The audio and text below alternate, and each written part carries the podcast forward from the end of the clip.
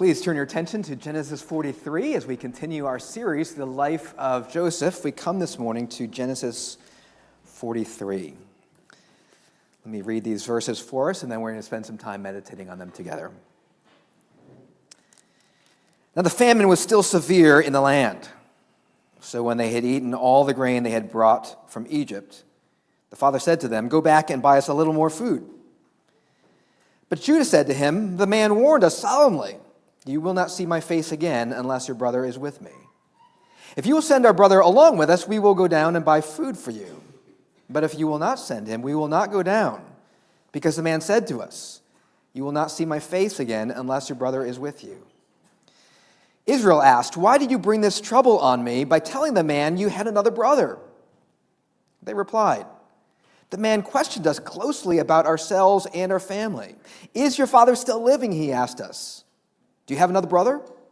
We simply answered his questions. How are we to know, he would say, Bring your brother down here? Then Judah said to Israel, his father, Send the boy along with me, and we will go at once, so that we and you and our children may live and not die. I myself will guarantee his safety. You can hold me personally responsible for him.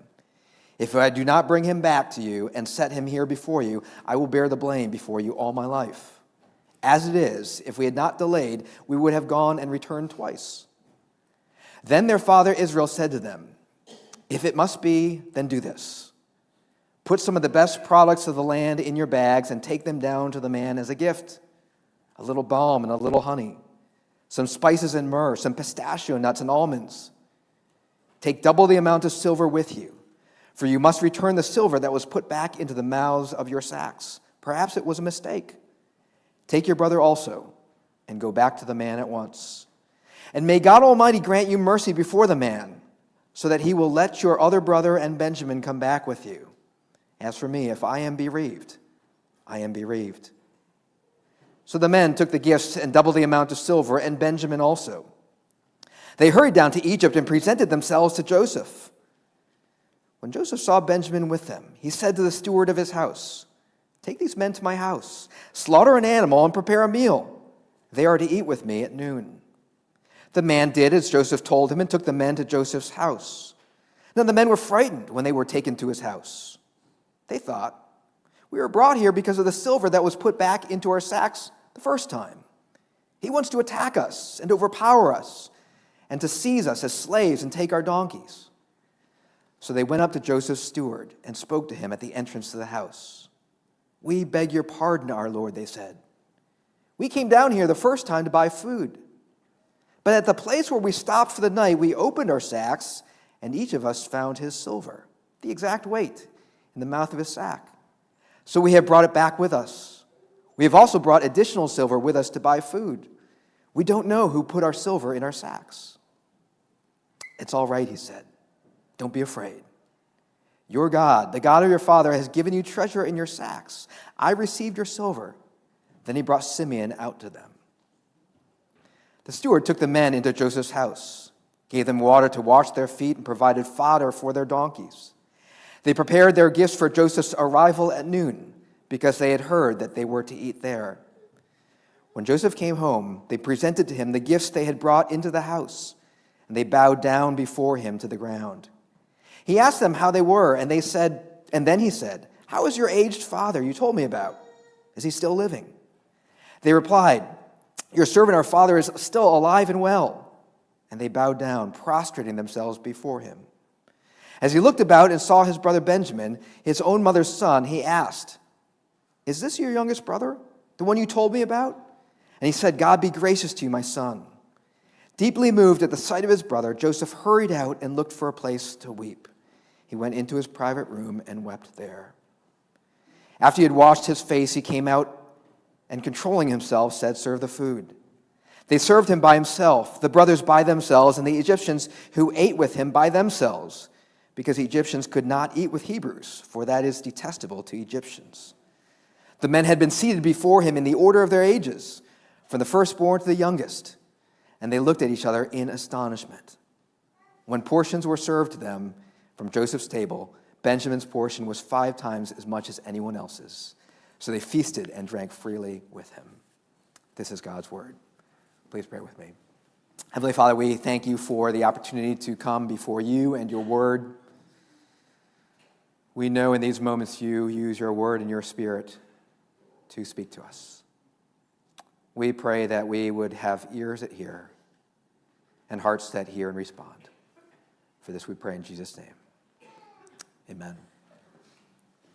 Just a little recap on last week. We were in Genesis 42 when the brothers of Joseph make their first trip to Egypt to buy food in the famine, and they begin walking down this road of reconciliation with Joseph. In Genesis 43, the chapter before us today, it's the second trip of Joseph's brothers to Egypt because their food ran out. So they go down again to get more food in the famine, and they continue walking down this road of reconciliation with Joseph. One of the key words in this chapter is the Hebrew word shalom, which is usually translated peace. And when we think of this word peace, usually we think of absence of conflict. Peace in wartime, right, is a ceasefire. That's how we t- typically think of the word peace. But the Hebrew word shalom has a, has a much richer meaning than that. It is a word that means completeness or soundness or welfare or well being. Neal Plantinga, theologian at Calvin University, says that the Old Testament prophets dreamed of the shalom that God would bring, this wholeness that God would bring in these images. They dreamed of a time when deserts would flower, the mountains would run with wine, weeping would cease, and people could go to sleep without weapons on their laps. People would work in peace and work to fruitful effect. Lambs could lie down with lions. All nature would be fruitful, benign, and filled with wonder upon wonder. All humans would be knit together in brotherhood and sisterhood. And all nature and all humans would look to God, walk with God, lean toward God, and delight in God. Shouts of joy and recognition would well up from valleys and seas, from women in streets, and from men on ships. He says, the webbing together of God, humans, and all creation in justice, fulfillment, and delight is what the Hebrew prophets call shalom. In the Bible, shalom means universal flourishing, wholeness, and delight. That is a wonderful picture of shalom. And this word shalom is mentioned four times in this chapter. In verse 23, Joseph's steward says to the brothers, It's all right, don't be afraid. Literally, he says, Shalom to you, peace to you, don't be afraid. In verse 27, when Joseph inquires about the welfare of his brothers and his father, he uses this word shalom. How is your shalom? Verse 28, when the brothers report that their father is alive and well, they use this word shalom, this, this word that means richness and welfare and, and, and, and, uh, and doing well. Verse 43, in other words, is a picture of how God is re- rebuilding the shalom of this family, restoring their welfare and their well being. In this chapter alone, I point out, this family goes from fear and anxiety at the beginning to feasting and rejoicing together at the end. I would suggest that we are a people in need of shalom. Not just an absence of conflict, but this flourishing of life, this wholeness, and this delight. We live in a fallen world which means sin has vandalized shalom. Sin has vandalized our relationship with God and our relationship with other people. Sin has vandalized our work. Sin has vandalized all of creation such that it is now groaning under the weight of the fall. Post pandemic, we are told that there is a mental health crisis going on. There, there, there are pressures from without and within, anxieties that we're all facing. In our 30s and 40s, we're told we now live in the sandwich generation because we have responsibilities to our kids simultaneously with our aging parents.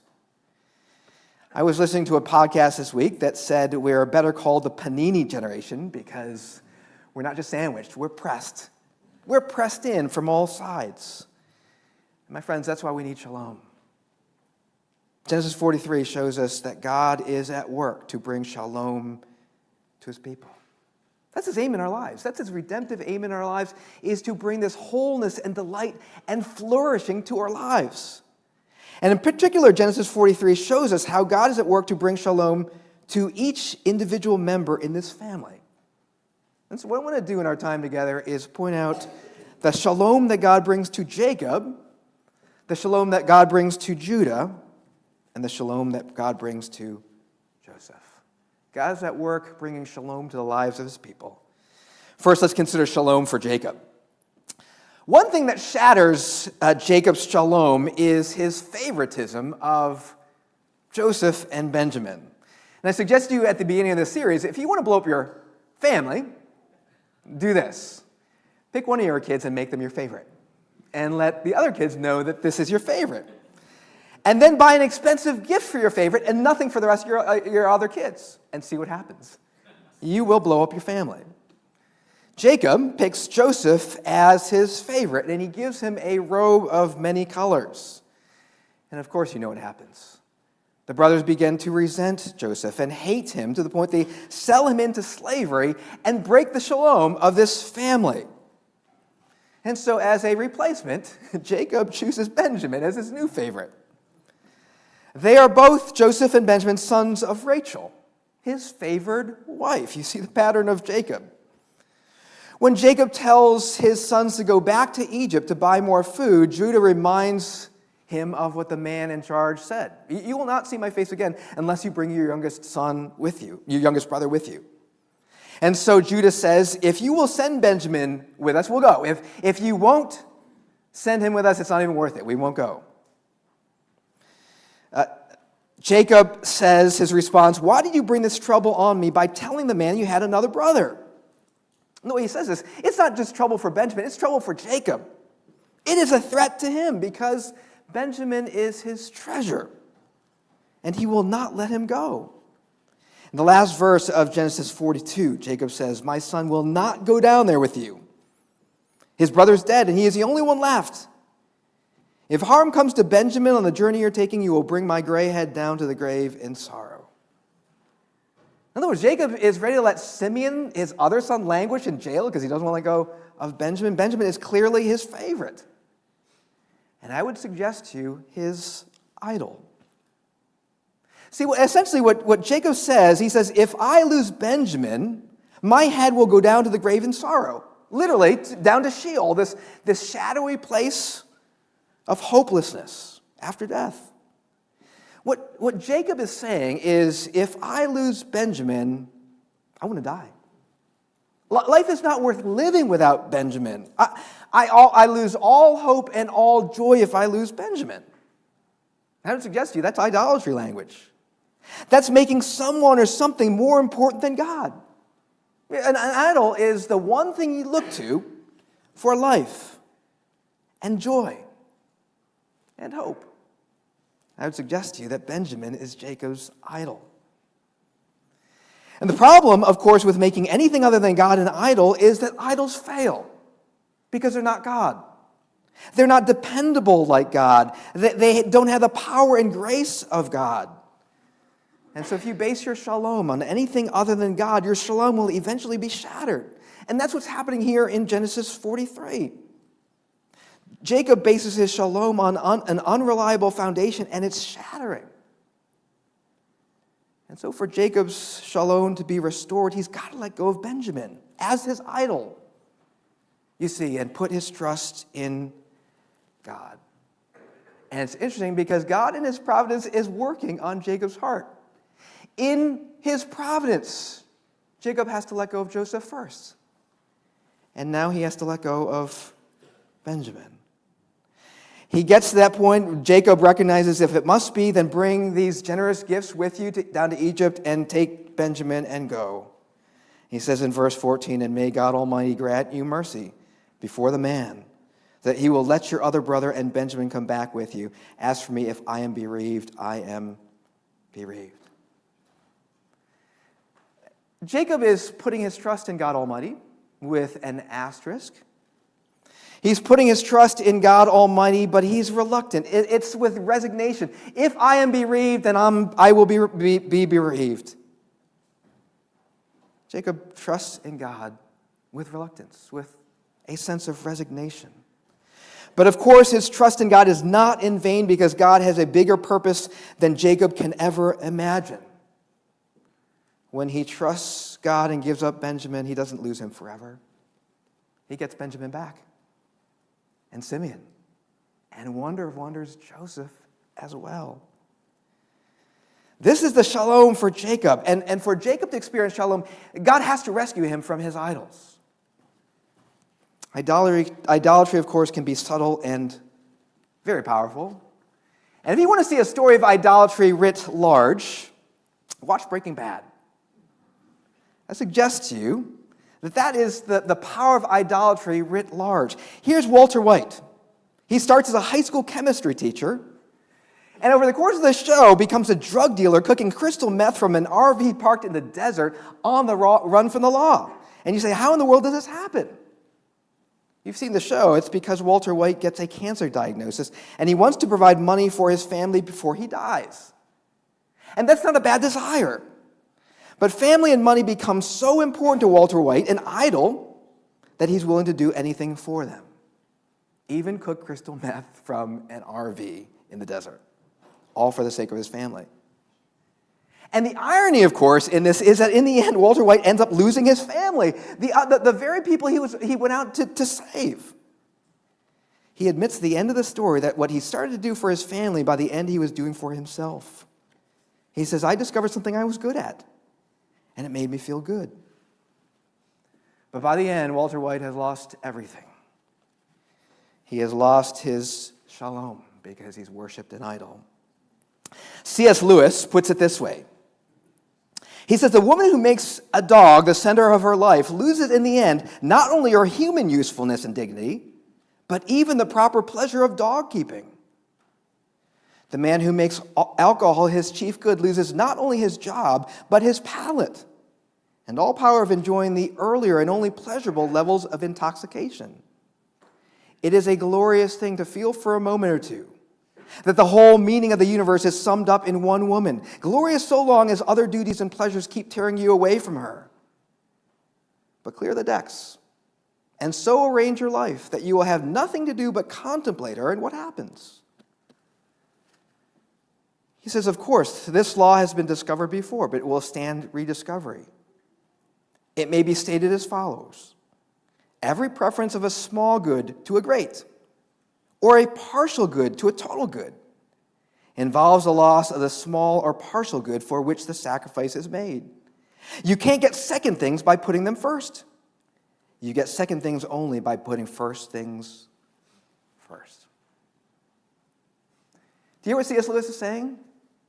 He's saying put first things first, and we get second things thrown in, put second things first, and we lose both together. I suggest to you that the choice before Jacob is to put God first or Benjamin first. And if he puts second things first, he'll lose both. I wonder if anyone here is putting second things first. If there's any, if there's someone or something outside of God that we're clinging to, we won't let go because that's our true hope and our true joy. See, these are subtle and powerful idolatries.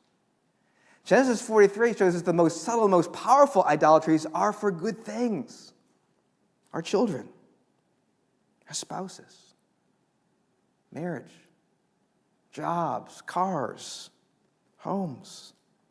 See, because no one challenges us when we, we, we make these our idolatries, because everyone is idolizing their kids. We're, we're all centering our lives around our kids, so no one's going to challenge you on this. And on the one hand, I want to say it's, it's great to love our kids, it's great to sacrifice for them. But when God takes a back seat to them, it's become an idolatry. When their birthday parties become more important than God, when their sports become more important than God, when getting into college becomes more important than God. It's become an idolatry. And Genesis 43 is telling us that true shalom cannot be in our children or any other idol, as good as it may be. Because if you put second things first, you lose first and second things.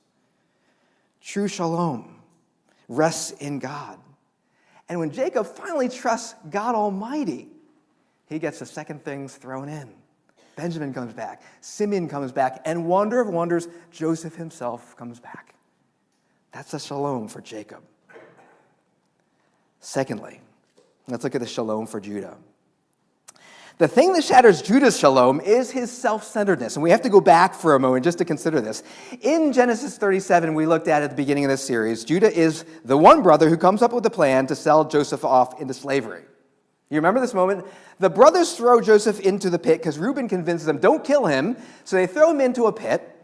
And it's Judah that comes up with this idea. He says, What will we gain if we kill him? Let's sell him to these Ishmaelite traders and we'll make some money off of him. In other words, Judah values personal gain over his own brother and shatters shalom. Then in the very next chapter, Genesis 38, we're told that Judah leaves his family, moves down to Canaan. Judah has been raised and taught not to marry a Canaanite woman because they were Israelites' spiritual enemy and they would tempt him away, but he does it anyway. Genesis 38 puts it very abruptly. He sees a woman, takes her, sleeps with her. She conceives, suggesting that it's in his lust that he, he takes her. He has an eye for a beautiful woman and he takes what he, he wants. His oldest son grows up and also, no surprise, marries a Canaanite woman named Tamar. Genesis 38 tells us that his oldest son dies but Judah, in his self centeredness, is unwilling to carry out his levirate responsibilities and allow his younger sons to marry Tamar to keep their brother's name alive. So Tamar takes matters into her own hands. Knowing Judah's proclivities and weaknesses, she disguises herself as a prostitute and sits alongside the road that she knows Judah always walks along. And true to form, Judah approaches her for business and unwittingly impregnates his own daughter in law. Judah is about to put Tamar to death for adultery when it becomes clear she's having a baby, and she proves the baby is his, and Judah is a broken man. He is guilt stricken. He realizes he has wronged his own daughter in law. His two sons are dead because of their wickedness. And Judah's a broken man. His shalom has been shattered by his own self centeredness. But, my friends, that's not the end of the story. Because God is at work changing Judah's heart. And the evidence is in how Judah persuades Jacob to let them take Benjamin down to Egypt. I don't know if you heard it. Look at verse 8. Then Judah said to Israel, or Jacob his father, Send the boy along with me, and we will go at once, so that we and you and our children may live and not die. I myself will guarantee his safety. You can hold me personally responsible for him. If I do not bring him back to you and set him before you, I will bear the blame before you all my life. Here's Judah. He used to think only about himself, now thinking about the welfare of the whole family, concerned that we and you and our children will live and not die. And here's Judah, who didn't hesitate to sell Joseph off into slavery, now putting his own life on the line to protect his younger brother Benjamin. Judah's self sacrificial heart will become even more clear in Genesis 44. In other words, God is working for the shalom of Judah. And so he has to heal him of his self centeredness. It's kind of like Jesus in Mark 5 healing the demon possessed man. Mark 5 comes right on the heels of Jesus calming the storm. And I think the suggestion here is that Jesus can not only heal uh, storms on the outside, but storms on the inside. And this demon possessed man has a storm on the inside. He's pictured in Mark as hopeless, uncontrollable, socially isolated, self destructive, animalistic, irredeemable. No one can subdue this man. He is one of those people that society gives up on. And so they consign him to living among the tombs where he is not a threat to anyone but himself. But Jesus goes there specifically to meet this man because after he meets him, he leaves. Jesus goes there to heal this man, demonstrating that there is no place he will not go. There is no power he cannot subdue, and there is no person he cannot redeem. And after he drives out the legion of demons and calms the inner storm, this man is clothed and sitting in his right mind. It's dramatic. For years, this man went without clothes, and now he is dressed. For years, he was a madman, crying out and cutting himself. And now he's self controlled and of clear mind. And when this former demoniac asked Jesus to go with him. Jesus says, Go home to your own people and tell them how much the Lord has done for you. Why? Because Jesus is restoring him to community. Think about this. This man has not seen his family in years. This is a man who has been living in social isolation for years. And Jesus restores him to himself and to his community. He is restoring his shalom. And this is what God is doing for Judah in Genesis 43, calming this inner storm of self centeredness and restoring shalom. Wonder if any of us have a storm on the inside that is shattering our shalom. Maybe like Judah, it is a storm of self centeredness that is shattering our family and our relationships Perhaps it's a, self, a storm of pride that is shattering all our relationships and our family. Perhaps it's a storm of anxiety or stress that is shattering our health and our peace. Perhaps it's a storm of lust that is shattering our peace and purity. My friends, the good news is that God is at work for the shalom of his people. It's not always instantaneous, as Jesus with the demon possessed man. Sometimes it takes years, as in Judah's case. But here is God's redemptive purpose. His purpose in your life and my life is to restore shalom, to restore flourishing and wholeness and delight. So there's shalom for Jacob, and there's shalom for Judah. And then lastly, there's shalom for Joseph. The one thing, of course, that shatters Joseph's shalom is what's done to him when his own brothers sell him off into slavery. And at age 18, or 17, at age 17, he is separated from his family and carried off to a foreign land. And so, one of the main plot tensions of this story is whether Joseph will be reconciled to his family. And as the story unfolds, it becomes clear that God is providentially at work to heal this family and to restore their shalom. He sends a famine of all things that allows Joseph to rise up to power in Egypt, to be in a place to save his family. And that same famine is what drives the brothers to Egypt so they can be reconciled. God not only brings Joseph and his brothers together, he is working to change their hearts. Joseph's heart, for all his brothers have done to him, is not bitter towards them. He doesn't seek revenge. Look at what happens. When he sees his brothers coming from a distance with Benjamin, he says to the steward of his house, uh, Take these men to my house, prepare a feast. We're gonna, I'm going to feast with my brothers.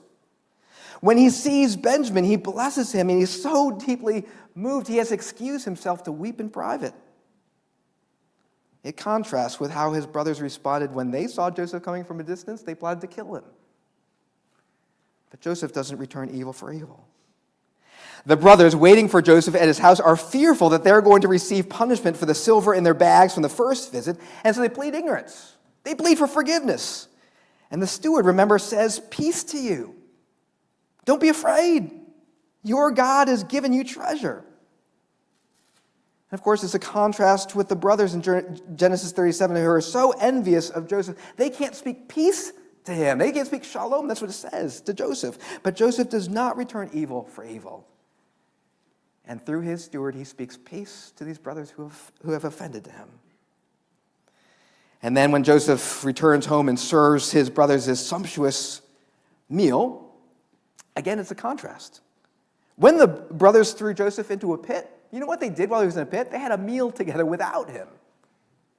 You know what Joseph does? He doesn't return evil for evil.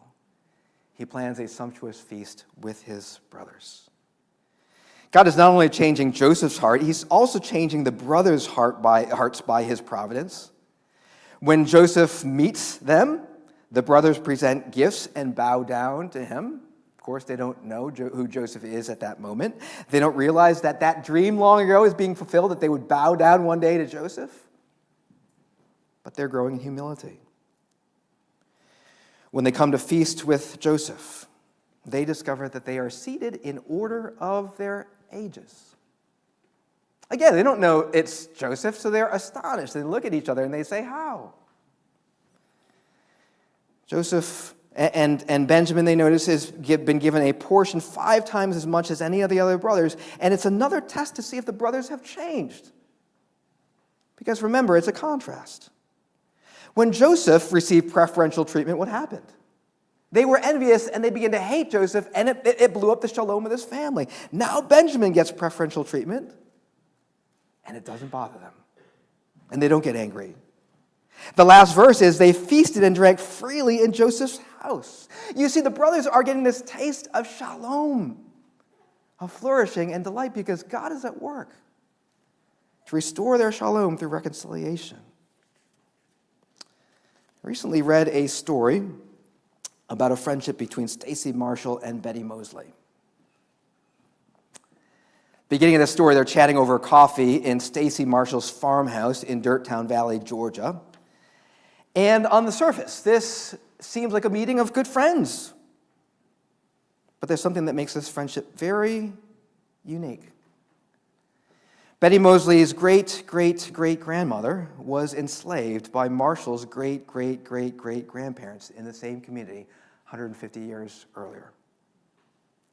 In 2017, Stacy Marshall was cleaning out the family farmhouse when she discovered an 1860 slave schedule in a boot box. And it confirmed what her grandfather had told her that her great great great grandfather had purchased seven people, including a wet nurse named Hester. And Stacy Marshall started struggling with shame, even though she was generations removed. And then, two weeks after this discovery, a local historian researching genealogy discovered something even more arresting. Hester's great great granddaughter was Betty Mosley. Stacy Marshall and Betty Mosley were completely aware of this, unaware of this history.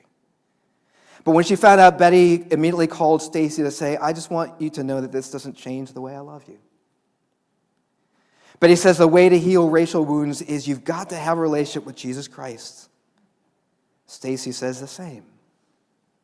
The Mosleys, Betty and her husband, and I keep our relationship rooted in what is our strongest bond, our Lord and Savior Jesus Christ. And so, as these two friends meet for coffee on quiet mornings, Stacy says, We could not have written the story.